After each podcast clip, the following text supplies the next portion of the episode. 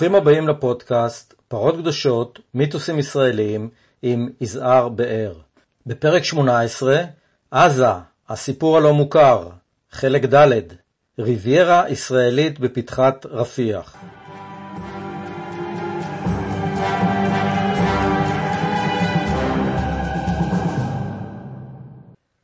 בעקבות הניצחון ב-1967 וההתרחבות הפתאומית בשטחי שלטונה, ביצעה מדינת ישראל בשטחו של חצי האי סיני את אחד הניסויים השאפתנים, היקרים וחסרי התוחלת שהתקיימו בתולדותיה. הקמת חבל ימית, או כפי שכונתה אז, הריביירה הישראלית, לאורך רצועת חוף פתולי של 50 קילומטר בדיונות שבין עזה לרפיח.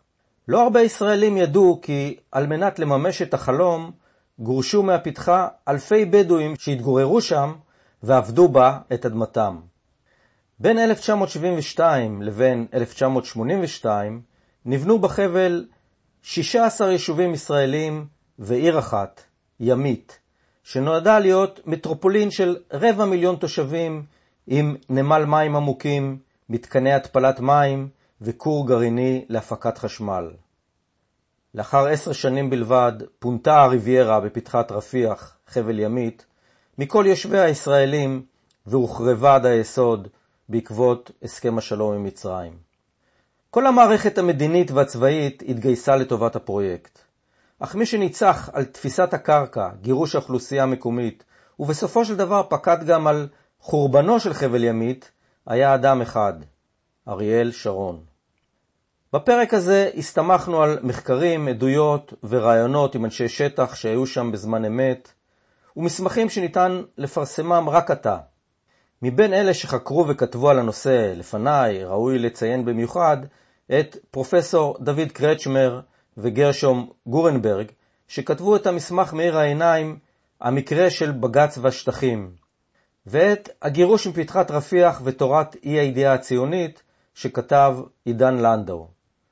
נודה גם למכון עקבות לחקר הסכסוך הישראלי-פלסטיני על המסמכים הארכיוניים שהעביר לנו. ריביירה ישראלית במדבר סיני הציונות המעשית לא ראתה אמנם את מדבר סיני כחלק מארץ ישראל, אך אם נפשפש בדברי ימיה, נמצא כי כבר ב-1865, שלוש שנים לפני פתיחת תעלת סואץ, כתב משה אס על מדינה יהודית בין תעלת סואץ לצפון סיני, שתוקם כדי להבטיח את האינטרסים של המערב. ב-1903, עוד לפני תוכנית אוגנדה, העלה בנימין זאב הרצל הצעה להתיישבות יהודית באזור פתחת רפיח. הרצל ניסה לשכנע את חבריו בוועד הפועל הציוני להסתפק במדבר המצרי בצפון סיני כתחליף ארעי עד שיבשילו התנאים להתיישב בארץ ישראל. ברשימות ובתרשמים של הרצל הופיעו רעיונות להקמת נמל בצפון סיני, כביש להר סיני ומסילת ברזל לקנטרה.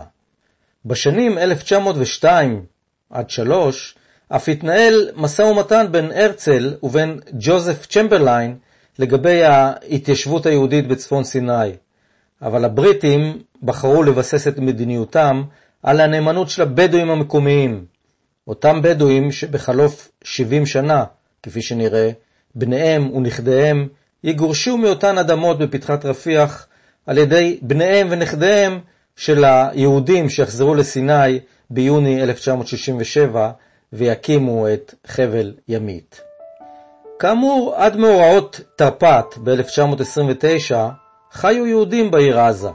אחד מהם, חכם דוד עמוס, היה עשיר מופלג על פי הנטען, והוא השקיע את הונו בתחילת המאה שעברה ברכישת כ-100 אלף דונם בפתחת רפיח, בואכה הנגב. חכם עמוס שלט בחיי המסחר בעזה, שהייתה מייצאת אז לתעשיית הבירה באנגליה 22 מיליון קילוגרם שעורה בשנה. אדמותיו של חכם עמוס השתרעו משני אברי הגבול הבינלאומי של ארץ ישראל ומצרים. אך הבריטים סירבו להכיר ברכישותיו בסיני. במהלך המאורעות ב-1929 עזבו כל היהודים את עזה, וביניהם חכם עמוס ומשפחתו. בהיעדר מסמכי רישום בטאבו, באותם ימים לא היה טאבו בעזה אלא רק חג'אג' הסכמים עם שייחים מקומיים, ובהיעדר תביעה ציונית לבעלות על אדמה מצרית, ירד חכם עמוס מנכסיו, ויורשיו לא יכלו לעשות הרבה עם הקרקעות שרכש בפתחת רפיח. אבל תוצאות המלחמה ביוני 1967 פתחו אופקים חדשים. שעתה היפה של ההתיישבות בהשקפת העולם של הציונות העובדת, שנקבעה בתקופת טרום המדינה, נתפסה ההתיישבות כביטוי עילאי של יצירת היהודי החדש, עובד האדמה, וכן כאמצעי היעיל ביותר לעיצוב גבולות המדינה היהודית, עוד לפני שמנהלים דיונים דיפלומטיים. ימים ספורים אחרי תום הלחימה, ב-16 ביוני 1967, קיבלה הממשלה החלטה סודית, שלפיה ישראל תציע הסכמי שלום עם מצרים וסוריה על בסיס הגבול הבינלאומי וצורכי הביטחון של ישראל. למרות ההחלטה, רבים בממשלה ומחוצה לה ראו בתוצאות המלחמה הזדמנות לחדש את אתוס ההתיישבות של הציונות העובדת, שהלך ודעך בין 1948 ל-1967. אלא שקצת יותר משנה אחרי המלחמה כבר התגבשה בממשלה עמדה חדשה ושונה מזו שנקבעה מיד אחרי המלחמה. המדיניות החדשה קבעה כי עזה וחלק מחצי האי סיני יישארו בידי ישראל בכל הסדר עתידי. בסוף אוקטובר 67 קיבלה הממשלה החלטה סודית שקבעה כי גבול בטוח בין ישראל ומצרים מחייב שינויים בגבול הבינלאומי לשעבר, לרבות, כמובן מאליו, השארת רצועת עזה בתחומי ישראל, המשך השליטה הישראלית בשארם א-שייח, תוך רציפות טריטוריאלית עם מדינת ישראל והסדרי ביטחון חיוניים אחרים. למרות חילוקי הדעות האסטרטגיים והאישיים, הגיעו ראש הממשלה אשכול, סגן ראש הממשלה אלון ושר הביטחון דיין למידה רבה של תמימות דעים בעניין הצורך להתיישב ברצועת עזה וצפון סיני, ותוכנית ההתיישבות בפתחת רפיח גובשה ונערכה כבר בדצמבר 1968. נשארו רק כמה עניינים לסדר, בעיקר לסלק את אלפי הבדואים שהתגוררו באזור.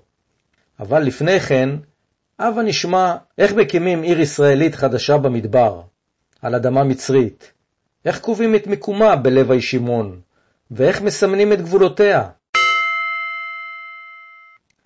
ימית הייתה הבייבי של דיין, כפי ששר הביטחון דאז סיפר בעצמו בספרו האוטוביוגרפי אבני דרך.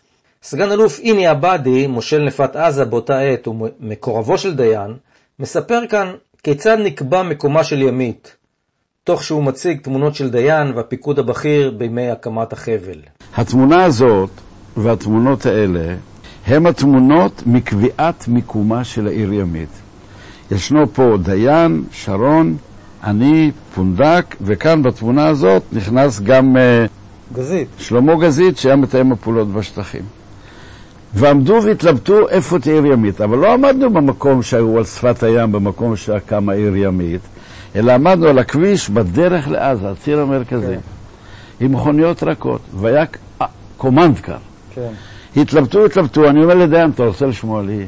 מה זה משנה אם זה ימינה או שמאלה ב-100 או ב-200 או ב-300 מטר? יש לי רעיון. מהמקום שעומד הקומנדקר, אתה יושב לידי ואני נוהג, ואני אפתח, ואז דיברנו כמו שדיברנו בדגניה, אני אפתח קולי של הקומנדקר כתלם הנמתח כמיתר. הוא אמר לי, וואלה, זה הכי נכון. התלם הנמתח... זה היה מה? זה היה הגבול או זה היה המרכז לא. או זה היה מה? על הקולי יהיה הכביש שיוביל לעיר ימית, כשנגיע למים נתקע יתד, שם יהיה מרכז העיר ימית. הוא אומר לי, התלם הנמתח כמיתר. Okay. כן. אני מבטיח, אני אפתח קו ישר כמו במחרשה. נסע, על, נהיה קולי של הקומנדקר, על הקולי של הקומנדקר יהיה הכביש לעיר ימית, מהנקודה הזאת פה תהיה הצומת, למקום שנגיע למים, נתקע יתד, שם יהיה מרכז העיר ימית. הוא אומר לי, התלם נמתח כמיתר, זה הכי נכון, מה זה זה? עליתי, על, עליתי על הקומנדקר ופתחתי קולי, והוא ישב לידי, וכל החבר'ה האלה היו מאחור בקומנדקר. בעצם אתה ודיין שרטטתם את, את, את תחום המושב של ימית. ברור. את המיקום שלה, את המיקום על שפת הים. לפי מה בחרת את הכל? כלום! לקחתי אזימות ככה, העיקר שיהיה קו ישר. למה? התלם הנמתח כמיתר. ברור. ואתה רואה, פה בסיפור הזה, בחלק הזה, זה שלב ההתלבטות, ואני בכלל עומד מאחור, ואני רואה שהם לא יוצאים מזה, ואז אני אומר לו, הנה, זה הקטע. פה, אני אומר לו, זה בכלל לא חשוב. מה זה משנה לכם? ימינה קצת, שמאלה קצת, שפת הים. היו מפות? הנה, אנחנו מחזיקים מפה. זאת אומרת, הנה המפה, לא. מפה, לטאצה, תצלום אוויר, לא מפה, תצלום אוויר. ואז אני אומר להם, תראו, אנחנו נמצאים כאן, ואז תשים לב, דיין מבסוט מהרעיון, וזה מה שעשינו. אבל תגיד, אני, אני רואה כאן לפי התמונות שכל המעורבים הם אנשי צבא, אין אף אחד מ- מאנשי ההתיישבות. איזה התיישבות? הקמת עיר אזרחית, ברור. ברור. למה, כאן, למה לא היו נציגים של ההתיישבות? לא, הם, הם, הם, זה בכלל לא הרעיון שלהם, זה רעיון של דיין.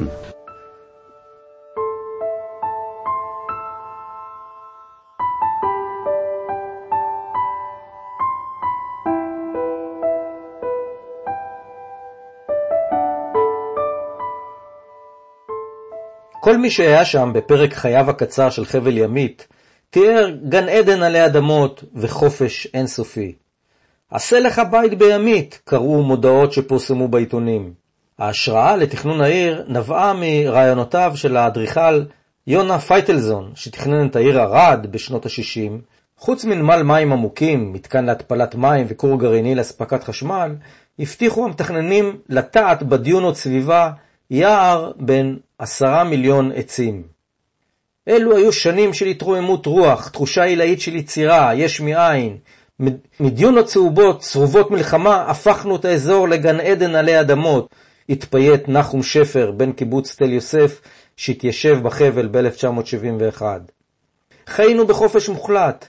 בימית לא היה מושג של לנעול את הדלתות. היינו חוזרים מהים, משאירים את האופניים בחוץ. הכל היה פתוח, כולם הכירו את כולם, כולם אכלו אצל כולם.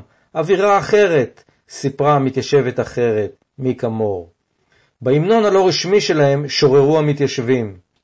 פה היו החולות הלבנים נודדים ועוברים בשריקה, עד אשר פה הצבנו גבולות למדבר, ובנינו חומה ירוקה. הפתחה שלנו ארץ רחוקה. הפתחה שלנו ארץ ירוקה. הפתחה שלנו ארץ ללא צל. הפתחה שלנו ארץ ישראל. פה בארץ חולית וימית, הקימונו גם עיר וגם כפר. מול הים והחול, בלבן וכחול, יש גגות אדומים למדבר. אבל למימוש החלום על גגות אדומים בלב המדבר, ועל ארץ ישראל ירוקה בין עזה לרפיח, היה צריך לגדר שטח ענק של 47 אלף קילומטרים רבועים, כמעט כשטחה של תל אביב רבתי. אלא שבשטח המיועד התגוררו תשעה שבטי בדואים בבני קבע ובמבני ארעי, חלקם עסק בחקלאות מדורי דורות. מישהו החליט לסלקם בבהילות, בכוח הזרוע וללא אישור.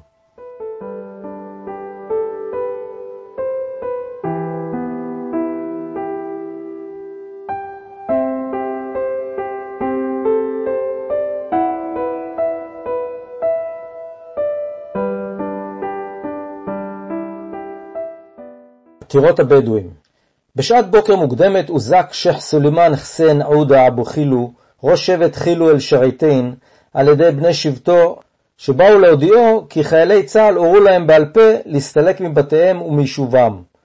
אבו חילו יצא אל אותם חיילי צה"ל, פנה אל מפקדם, קצין בדרגת סגן משנה, ושאלו לפשר מעשיהם של חייליו. הקצין השיב לו כי זו פקודה מהממשלה לגרש אתכם מכאן. כך החל גירושם של תשעת שבטי בדואים משטחים נרחבים מהאזור שנועד להקמתו של חבל ימית. לפי אומדנים שונים, נע מספר המגורשים בין 5,000 ל-20,000 נשים, גברים וילדים. המבצע היה חשאי והוא נעשה ללא ידיעתו ואישורו של הדרג המדיני.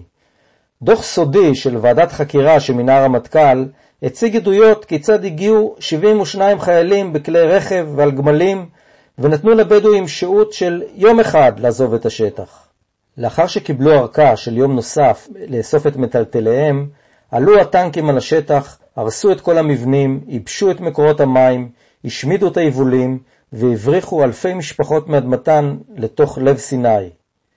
למפונים, טען מפקד האזור יצחק פונדק, איש לא דאג להציע שיכון חילופי אמצעי מחיה ואף לא גישה לשירותי בריאות מינימליים. היה זה פרויקט ענק של הזזת אוכלוסין מכאן והושבת אוכלוסייה מתנחלת משם, בניגוד לחוק הבינלאומי, בהסתר ובקריצת עין, תוך שיתוף פעולה מלא או חלקי, לעתים נלהב, של המערכת הפוליטית והצבאית, ובמידה רבה גם של התקשורת, ובחסות נימוקים צבאיים מומצאים. העיתונות הישראלית לא דיווחה בזמן אמת על גירוש אלפי הבדואים. צנזורה צבאית קפדנית מנעה כל פרסום. כל הפרשה זכתה למסגור ביטחוני, שנתן לגיטימציה משתמעת למעשה הגירוש. בידיעות אחרונות קיבל הגירוש ידיעה בת 26 מילים שכותרתה הייתה בעקבות מיקושים גודרו שטחים בפתחת רפיח. הידיעה הלקונית מסתיימת במשפט שלא היה נכון עובדתית. צה"ל מאפשר לבדואים המתגוררים בשטח המגודר להמשיך בעיבוד אדמותיהם. אף מילה על גירוש. תוכנית ההתיישבות היהודית בפתחת רפיח נתמכה על ידי השרים אלון, גלילי ודיין, וגובשה לפרטיה על ידי המפאיניקים מהמחלקה להתיישבות שבסוכנות היהודית. את האני המאמין שלו הציג שר הביטחון דיין בישיבת ממשלה ב-26 בינואר 1969. אני רוצה לומר שעלינו קודם כל לסלק את הבדואים מהשטח הזה, לעלות עם טרקטור ולעקור את כל מטעי השקדים, ואחר כך להגיע לפשרה לגבי המחיר. צריך לחרוש את הקרקע, לעקור את המטעים ולעזור להם להסתדר במקום אחר. היום זה קל יותר מאשר בעוד שנה. אני גם רואה את השעה הזאת כשרה לדבר הזה, כל זמן שיש שם טרור, משליכים רימונים ומניחים מוקשים, והבדואים מעורבים בזה. הנימוק הביטחוני לסיוק הבדואים הופיע גם בתשובת המדינה לעתירות שהגישו הבדואים לבג"ץ לאחר גירושם. אלא שהיה זה נימוק שכאמור לא הייתה לו אחיזה במציאות כפי שניתן יהיה לראות. תוכניות ההתיישבות בפתחת רפיח קדמו לתחילת גל הטרור ברצועה, ולבדואים בפתחת רפיח לא הייתה אז כל נגיעה לטרור לסוגיו. אמנם שום החלטה ממשלתית או פיקודית רשמית לא ליוותה את מבצע הגירוש, שמתחילתו היה יוזמה של אריק שרון, אלוף פיקוד הדרום, אך מכשהתבצע הגירוש, נרתמה כל המערכת הצבאית והפוליטית לתת לו לגיטימציה מעשית בדיעבד. מתאם פעולות הממשלה בשטחים באותה עת, תת-אלוף שלמה גזית, תמך בהתיישבות בפתחת רפיח, אך לדעתו ניתן היה להגיע להסכמה עם הבדואים על פינוי האזור ללא צורך בגירוש. גזית, שכל פעולה קטנה וגדולה באימפריה החדשה שלו, שנוסדה ביוני 1967, נזקקה לאישורו, לא ידע על פעולת הגירוש, אלא לאחר מעשה. מכשנודע לו, הוא הגדיר את הפעולה כמעשה נבלה, והחליט להתפטר. דיברנו איתו. משפטנים טוענים, אה, טוענים שהיה אה, גירוש בקנה מידה כפשעי מלחמה. מה, מה אתה זוכר מה, מהתקופה ההיא, מנקודת ה... אני הגשתי התפטרות על המקרה הזה. אה, כן? אתה התפטרת על רקע זה? למה? התפטרות שלא התקבלה. על זה שאנחנו עברנו בשתיקה על ההחלטה לגרש את הבדואים בלי לדון, בלי אישור וללא שום סיבה אובייקטיבית. בעצם הגירוש התבצע ללא אישור ממשלה, אתה רוצה לומר? ללא אישור אף אחד. אז איך זה נעשה? איך אתה מסביר את זה? זה, זה פעולה של אריק שרון? ודאי. אליי הגיע טלפון של נציב הצלב האדום רוצה לפגוש אותי בדחיפות. אמרתי לו שיבוא. ואז הוא שואל אותי, למה גירשתם את הבדואים ברפיח? וזו הייתה הידיעה הראשונה שקיבלתי שהם גורשו. אז לא רציתי להגיד לו שאני לא יודע. אז שיחקתי בדיפלומטיה ואיכשהו מרחתי את העניין, ואמרתי, אני אתן לך תשובה פורמלית בעוד כמה זמן. התקשרתי לאדון פונדק, הוא אומר, אני לא יודע מכלום. גם פונדק לא יודע. לא. וכתוצאה מזה אתה אמרת שאתה לא מוכן לקחת אחריות? לא, זה ודאי, אבל אני עשיתי, אני עשיתי על סקנדל כן. מהעניין, והוחלט על הקמת ועדת חקירה, וועדת החקירה הזו קבעה שאריק עשה את זה ללא אישור, ללא סמכות, ללא רשות, ואמרתי, נו, כלום. אמרתי, אם כלום, אז אה, זה נשאר באחריותי, אני הממונה על השטחים. אני מתפטר. ועדת החקירה עליה מדבר שלמה גזית בראשות האלוף אהרון יריב, מונתה לחקור את פרשת גירוש הבדואים בעקבות דליפת דיווחים מזעזעים על אופי הגירוש וממדיו. אנשי מילואים מקיבוצים בנגב שחזרו משירות בסיני דיווחו על המתרחש, ומשלחת של פעילים מהקיבוצים, ביניהם חברי קיבוץ נירים, שיצרו קשרים עם הבדואים בסיני עוד לפני קום המדינה, יצאה לשטח וחזרה עם עדויות מצולמות של בתי בטון הרוסים ובארות שנסתמו. התושבים פונו באכזריות תוך שימוש בזחלמים וציוד מכני, דיווחו חברים בקיבוץ ניר עוז בחוזר ששלחו למזכירי קיבוצים אחרים בסוף פברואר 1972. הדיווחים עוררו תסיסה בתוך מפ"ם, מפלגת האם של הקיבוץ הארצי, נגד השתתפות התנועה בפרויקט ההתנחלות בפתחה. ב-8 במרץ 1972 נערך בקיבוץ ניר עוז כנס חירום בהשתתפות כ-250 נציגים מקיבוצי הנגב, אשר דרשו מנציגי תנועתם לפעול למניעת נישול התושבים והתנחלות ברצועה. בעקבות הכנס החלו ידיעות על גירוש הבדואים להתפרסם בעיתונות. תחילה ביומון מפ"ם על המשמר, ולאחר מכן בעיתונים אחרים. ראש הממשלה גולדה מאיר קבע פגישה עם שני ראשי מפ"ם, יעקב חזן ומאיר יערי, והתריע בפניהם על הנזק שנגרם למערך בין מפלגתה, מפלגת העבודה, לבין מפ"ם בעטיו של ניהול מסע ציבורי מטעם מפ"ם נגד ביצוע החלטה ממשלתית. לפי בקשתן של ארבע סיעות, נערך דיון מיוחד בכנסת בעניין התעמולה נגד ההתנחלות בחבל עזה ובפתחת רפיח, והצורך הלאומי הדחוף להרחיב את ההתנחלות ולהגבירה. קשה להאמין, אבל ב-72 הקיבוץ הארצי התגייס במלוא כוחו למאבק עקרוני ומוסרי נגד העוול שגרמו הבולדוזרים של שרון ומדינת ישראל לכמה שבטים בדואים בפאתי סיני. סיכם אחרי 30 שנה עודד ליפשיץ מקיבוץ ניר עוז, שניהל את המאבק למען השבת הבדואים לאדמותיהם. מול הקיבוצניקים מהדרום שהתגייסו לטובת הבדואים, סבלה מפ"ם מפילוג רעיוני קשה בעקבות תוצאות המלחמה ב-67. כשהתכנסה ועידת מפ"ם ב-9 באוקטובר 1972, הציע יעקב חזן הוותיק שמפ"ם תתמוך בהקמת היאחזויות ביטחוניות התיישבותיות בפתחת רפיח וברמת הגולן. מתנגדיו דרשו לא להקים היאחזויות התיישבותיות בפתחה, אלא רק היאחזויות ביטחוניות. אי אפשר בעניין הזה שלא להיזכר כקוריוז בוויכוח רב שנים שפילג את מפלגת שלי ז"ל לשני מחנות. יונתן פלד מקיבוץ מעברות הגדיר את ההבדל ביניהם. מחנה אחד היה בעד מדינה פלסטינית כי זה לטובת מדינת ישראל, וחוץ מזה זה גם מוסרי, ואילו המחנה השני היה בעד מדינה פלסטינית כי זה מוסרי, וחוץ מזה זה גם לטובת מדינת ישראל. נחזור לוועדת החקירה בראשות האלוף יריב.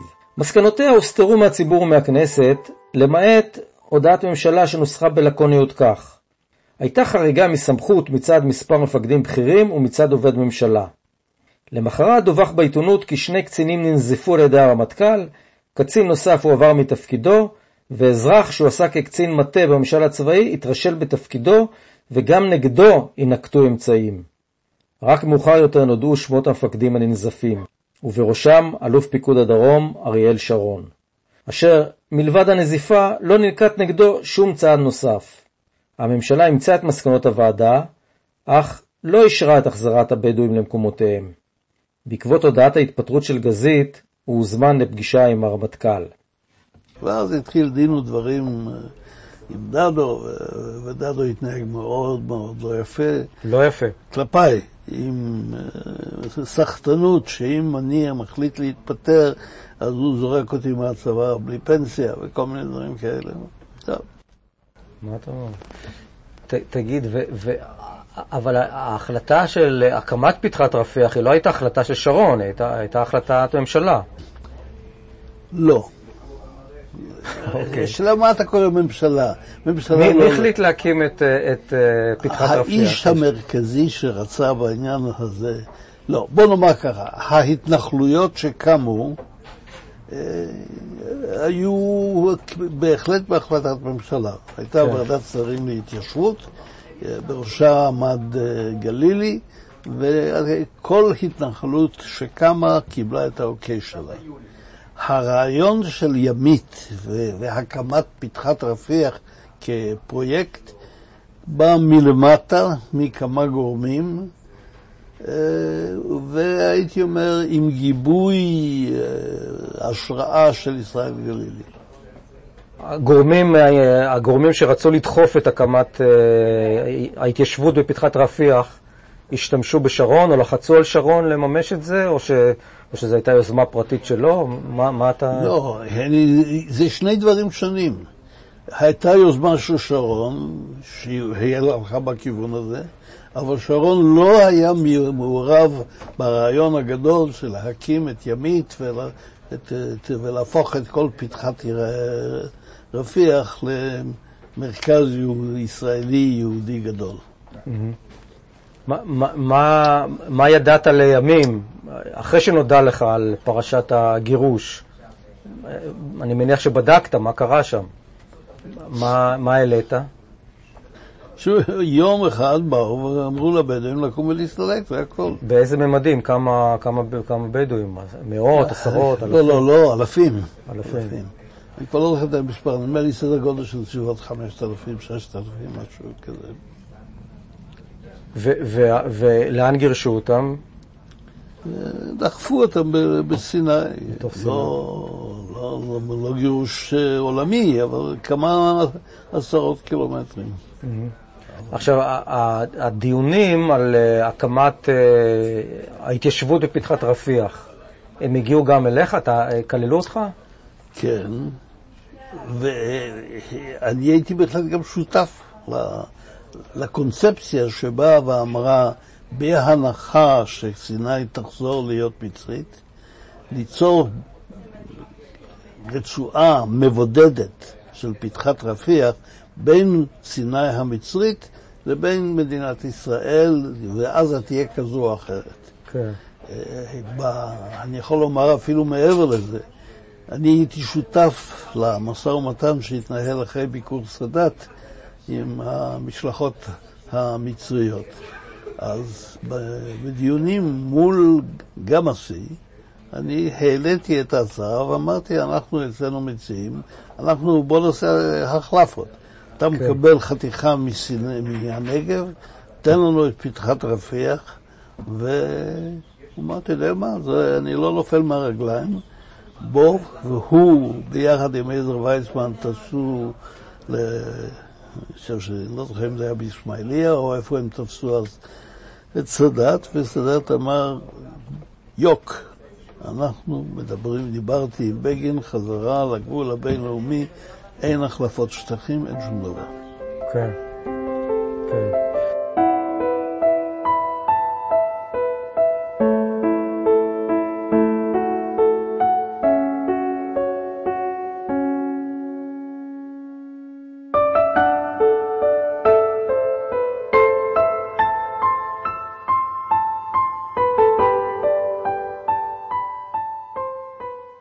החלטת בג"ץ עתירת הבדואים לבג"ץ בתביעה לחזור לשטחיהם הייתה המקרה הראשון אחרי 67 שגורם ערבי פנה לבית משפט ישראלי בבקשה לעשות צדק בנושא בעל חשיבות פוליטית עקרונית. בדיון בעתירות הבדואים התרחש דבר מוזר. המשיבים לעתירות, ממלא התפקידים הבכירים בפרשה, שר הביטחון דיין, אלוף פיקוד הדרום אריאל שרון, מפקד אזור רצועת עזה וצפון סיני, תת-אלוף יצחק פונדק, כלל לא הגישו תצהירים לבית המשפט. המשיב העיקרי היה אלוף ישראל טל, שלא היה קשור לפרשת הגירוש. למעשה, הקשר היחיד של האלוף טל לפתחת רפיח היה בכיבושה ביוני 67, כפי שהונצח בשירו של יורם תיארלב על קרב רפיח.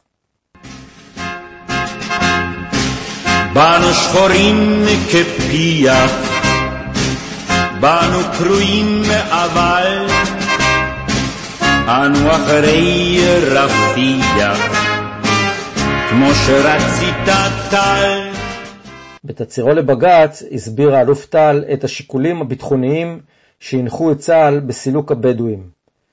בין השאר טען שהאזור היה חשוף למעבר מחבלים ושימש כחממה לגיוס מחבלים. ולאור האמור לעיל, חיוני הוא כי האזור ישמש כאזור חיץ או כאזור בידוד בין רצועת עזה ומדינת ישראל לבין מרחב סיני. בשיחה טלפונית בשנת 2007 שאל גרשום גורנברג את אלוף ישראל טל מדוע הוא זה שחתם על התצהירים. תשובתו הייתה כי השר דיין ביקש ממנו לחתום על התצהירים, והוא עשה כמו שרצה דיין. גם תת-אלוף יצחק פונדק, מפקד אזור עזה וצפון סיני, שננזף אף הוא על ידי הרמטכ"ל, טוען כי לא ידע כלל על תוכנית הגירוש. לפי גרסת פונדק, בחודשים שלפני הגירוש ניהלו הגורמים המעורבים בהקמת העיר ימית משא ומתן עם הבדואים, בעלי הקרקעות באזור, לרכישתן. והיה סיכוי טוב שהמשא ומתן יסתיים בהצלחה. לדבריו, באותה עת היו מספיק קרקעות עבור השלב הראשון של הקמת העיר. להערכת פונדק ביקש שרון, ששאף להתמנות לרמטכ"ל, לרצות במעשה הגירוש את משה דיין, שהקמת ימית הייתה הבייבי שלו. כשפונדק שמע למתרחש וירד לשטח, הוא נחרד ממה שראו עיניו. כך סיפר: לעיניי נתגלתה תמונה מחרידה של הרס ושממה. בתי האבן הפכו לגל אבנים, עצים נעקרו, חלקות ירק נרמסו בשרשרות הטנקים. בכל אשר פניתי נתקלתי בוונדליזם לשמו. לא ראיתי אף נפש חיה במקום. לבדואים לא התאפשר לאסוף את החיטה והתירס מן השדות. פונדק סיפר עוד כי אלוף שרון התפאר באחד הכנסים של קציני פיקוד דרום על פעולת הגירוש באומרו תוך שעות ספורות גאלתי יותר אדמות משגאל חנקין במשך כל ימי חייו. יהושע חנקין היה כידוע גואל האדמות הגדול של הציונות המעשית בראשית שנות ה-20, במיוחד בעמק יזרעאל. דוח ועדת החקירה בראשות האלוף יריב היה סודי במשך עשרות שנים, ולא ניתן היה לעיין בו. רק לאחרונה, בעקבות פנייה של גרשון גורנברג לארכיון צה"ל במסגרת חוק חופש המידע, הוא הצליח לקבל את הדוח. הממצא המהותי ביותר בדוח היה היעדר מוחלט של נימוקים ביטחוניים. נימוקים שאיתם השתמשו המדינה, הצבא והעיתונות על מנת להסביר את הצורך בגירוש הבדואים ובתפיסת השטח. השיקול היחיד לגירוש, כפי שעולה מהדוח החסוי וממקורות נוספים, היה הצורך באדמות להתיישבות. מסמכים נוספים שאפשר לחשוף עתה מחזקים את ההבנה שמדובר היה בדפוס של פעולה להכשרת הפקעת קרקעות לצורך הקמת התנחלויות חדשות באמצעות נימוקים צבאיים מומצאים. אפשר לראות זאת למשל במברק מיום 9 ביולי 1969 של מחלקת הקשר במשרד החוץ אל הנציגויות בחו"ל, המסווג סודי והמתפרסם כאן לראשונה באדיבות מכון עקבות. כך נאמר בו על תפיסת שטח בפתחת רפיח.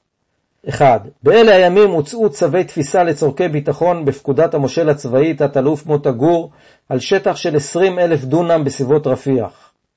2. הקרקע הינה חלק מאדמות רשות הפיתוח של ממשלת מצרים. מצויים עליה 500 משפחות של בדואים נוודים שעבדו את האדמה בתנאי חכירה מממשלת מצרים. הללו יפונו מהמקום וישלמו להם פיצויים. 3. התפיסה הינה כאמור לצורכי ביטחון, ובשלב ראשון יוכנסו לשטח יחידות צבא. אולם לידיעתכם, חוזר לידיעתכם בלבד, בעוד כמה חודשים תוכנסנה למקום יחידות נחל שיקימו שניים-שלושה התנחלויות. סעיף אחד ושניים לשימושכם, במידה ותשאלו. במילים אחרות, אם ישאלו אתכם בחו"ל, תסבירו כי מדובר בתפיסת אדמה לצורכי ביטחון, ותגידו כי לשטח שנתפס ייכנס הצבא. אבל לידיעתכם, ולא לפרסום, הסיבה האמיתית לתפיסת השטח היא התוכנית להקים התנחלויות במקום. למרות שלא הייתה סיבה ביטחונית אמיתית לגירוש הבדואים, קיבל בג"ץ את הנימוקים הביטחוניים של המדינה ודחה את עתירות הבדואים. אגב, כמה שנים אחר כך קיבל בג"ץ החלטה הפוכה ודחה את עמדת המדינה שהשתמשה באותו דפוס של הנמקה ביטחונית בבואה לה, להצדיק את ההחלטה להקים את ההתנחלות אלון מורה ליד שכם. הבה ננסה להבין את ההבדל בגישת בג"ץ בשתי הפרשיות הללו. פרופסור דוד קרצ'מר, מבכירי המומחים למשפט בינלאומי ולזכויות אדם, אומר כי פסק הדין בעניין פתחת רפיח ניתן בין מלחמת ששת הימים לבין מלחמת יום הכיפורים. תקופה שבה האמון ביושרם ובמיומנותם של מפקדי צה"ל הבכירים היה בשיאו. ואילו פסק הדין בנושא אלון מורה ניתן אחרי מלחמת יום הכיפורים, לאחר שנוצר סדק באמון בראשי הצבא, וכי סדק זה הוא שפתח את הדלת להתערבות שיפוטית בהחלטות צבאיות. כשקרא את דוח ועדת יריב, שהיה חסוי כל השנים, נדהם פרופסור קרצ'מר לגלות כי המדינה פשוט שיקרה לבג"ץ. בשיחה שקיימנו בטלפון אמר לי בין השאר כך: קריאת הדוח שגילינו הדהימה אותי, ממש הדהימה אותי, כיוון שקודם לכל הם הטעו את בית המשפט, אמרו שהוועדה לא הסתייגה מהכורח הביטחוני שבפינוי הבדואים. זה ממש מטעה, מכיוון שהוועדה בכלל לא התייחסה לכורח הביטחוני. מה שעניין אותי זה לא הגירוש כשלעצמו, אלא עניין אותי איך הם שיקרו לבית המשפט. מה שאנחנו חשפנו מטיל ספק ביושרתו של ההליך השיפוטי. סוף דבר. לימים נשאל אבי פרחן, מנהיג מפוני חבל ימית, על ידי עיתונאי צעיר, אם הם, המתיישבים היהודים בפתחת רפיח, לא פחדו מהבדואים. השיב פרחן, מה פתאום? בחבל ימית היה שלום אמיתי, לא שלום של נייר. עד להתיישבות היהודית המקום היה מדבר שממה. בזכותנו המקום התפתח, נוצרו מקומות עבודה ושירותים אזרחיים הגיעו לאזור. כך שבינינו ובין הבדואים נוצרו קשרים עסקיים ואף חברותיים. הסיפור האמיתי היה קצת שונה. לאחר שאיבדו את בתיהם ואת שדותיהם, ולאחר שבארות המים שלהם נדרסו ונסתמו, נאלצו הבדואים שגורשו מפתחת רפיח להציע את שירותיהם כפועלים שכירים למתיישבים היהודיים שהתגוררו עתה על אדמותיהם. אלו היו הקשרים העסקיים והחברותיים שעליהם דיבר אבי פרחן בנוסטלגיה. אבל גם זה חלף במהרה כלא היה. הסכם השלום עם מצרים קבר את חלום הריביירה הישראלית סופית. וכך, ב-1982, עשר שנים בלבד אחרי שנולד הפרויקט השאפתני, הנישולי והיקר הזה בלב הדיונות שבין עזה לרפיח, סילקו הבולדוזרים ששלח שרון כל שריד לנוכחות יהודית במדבר סיני. אותם בולדוזרים ששלח שרון להחריב את יישובי הבדואים עשר שנים לפני כן, ממש באותו מקום. החלום אינו שונה בהרבה מן המעשה כמו שחושבים רבים, כתב באלטנוילנד בנימין זאב הרצל. האיש שניהל בתחילת המאה שעברה משא ומתן עם הבריטים ליישב יהודים בפתחת רפיח, והוסיף חוזה המדינה. כל מעשיהם של בני האדם היו פעם חלומות. כל מעשיהם יהיו ביום מן הימים לחלום. הקושי להתעשת מהחלום על גן העדן שנגוז ואכזבה מהמדינה בעקבות הפינוי, הצטברות המתח וגם כספי הפיצויים שנדחו פתאום על המפונים כמו גשם, הטביעו את חותמם על רבים מתושבי חבל ימית וגרמו לפשיטות רגל, להתמוטטויות נפשיות ולהתאבדויות, לפירוק משפחות ואף לעזיבת הארץ. היו כאלה שהחליטו לעבור לאחר הפינוי מסיני לגוש קטיף שבתוך רצועת עזה. אך גם משם הם פונו בסופו של דבר, במסגרת תוכנית ההתנתקות באוגוסט 2005. גם על פעולה זו ניצח בעיקר איש אחד, אריאל שרון.